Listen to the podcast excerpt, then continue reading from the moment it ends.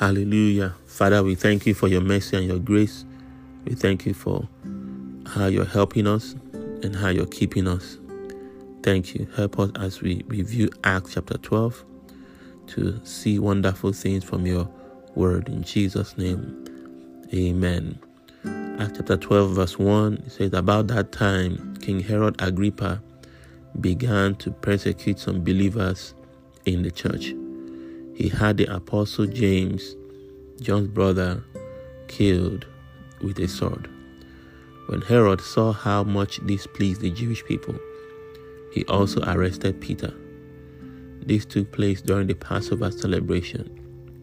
Then he imprisoned him, placing him under the guard of four squads of four soldiers each. Herod intended to bring Peter out for public trial after the Passover. But while Peter was in prison, the church prayed very earnestly for him. And so we see in Acts chapter 12, King Herod uh, begins to persecute believers in the church to the point where James is killed with a sword.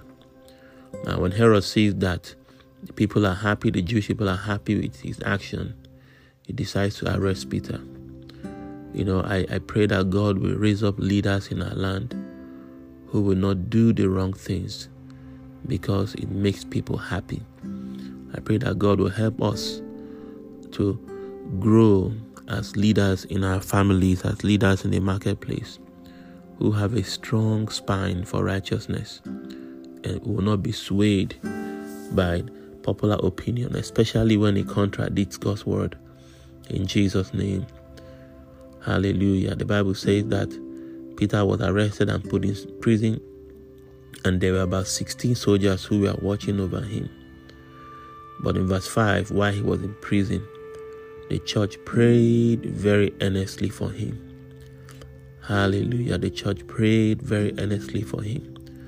This scripture reminds me of uh, James writing when he says that the earnest prayer of a righteous man makes tremendous power available. And so, as the church was praying, God begins to move on Peter's behalf. The night before he was to be placed on trial, he was sleeping, and then suddenly there was a bright light in the cell. An angel of the Lord stood before Peter, struck him on his side, woke him up, and said, Quick, get up. And right away the chains fell off his wrist. Then the angel told him to get dressed and put on his sandals, and as he did, you know, I asked him to put on his coat and follow him. And so as Peter followed the angel, he, he, he thought he was in a vision.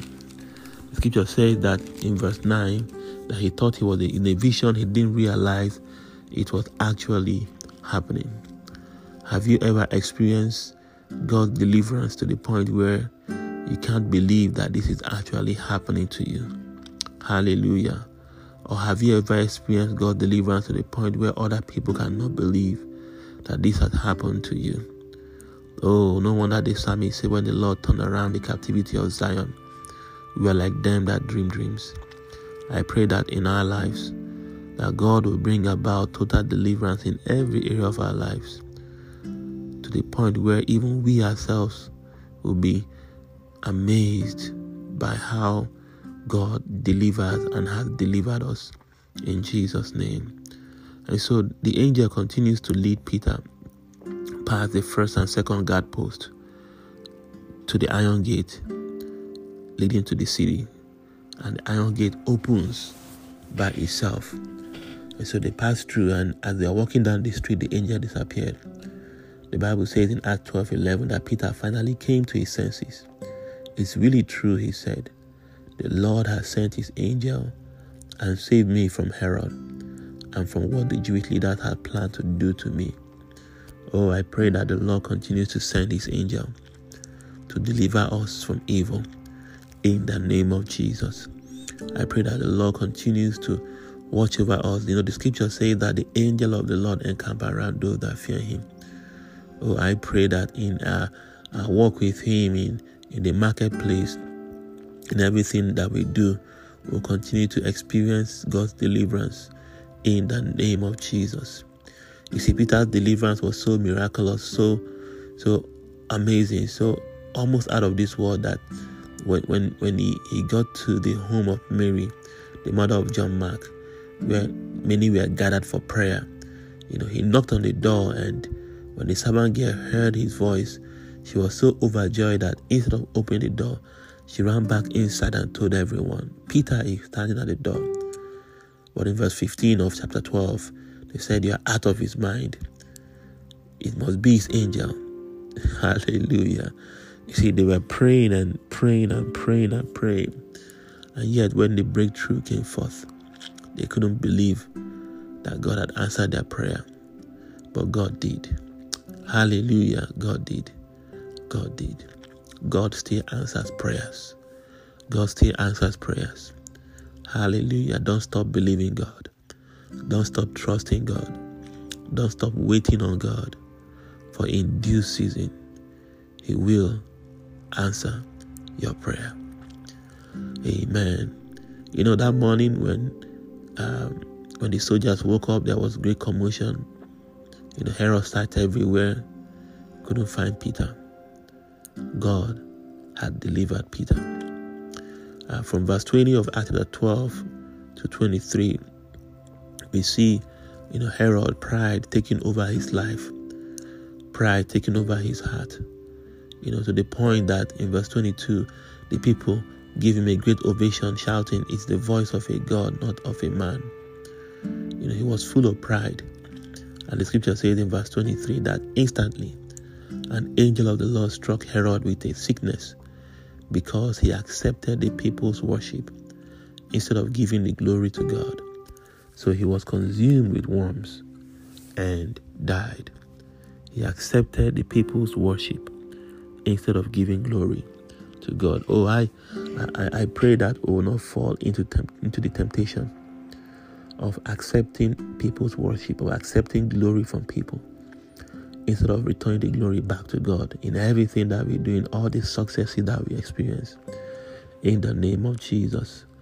You know, it's easy to forget that God is the one working in us to will and do the things He has called us to do. That God is the one achieving the great results we are seeing in our lives. It's easy to accept people's accolades and to accept people glorifying us. It's easy. And that's why we have to continue to rely on God and say, Lord, help me not to allow pride to fill my heart. Help me to continue to give you the glory for all the successes I'm seeing in my life. Hallelujah. Hallelujah. And so Herod died a shameful death because he wouldn't give God glory and instead accepted the people's worship. The scripture concludes this chapter in verse 24. Meanwhile, the word of God continued to spread, and there were many new believers. Oh, I pray that in our city we'll see God's word continue to spread. In Jesus' name. I pray that God will help us as workplace missionaries, as his disciples, to be instruments that he can use to spread the good news of Jesus Christ. Jesus is Lord. Lord, we thank you so much for your mercies. We ask, oh Lord, that in all we do, let your name be glorified. In all we say, let your name be glorified. We give you all the praise and glory. In Jesus' name, amen.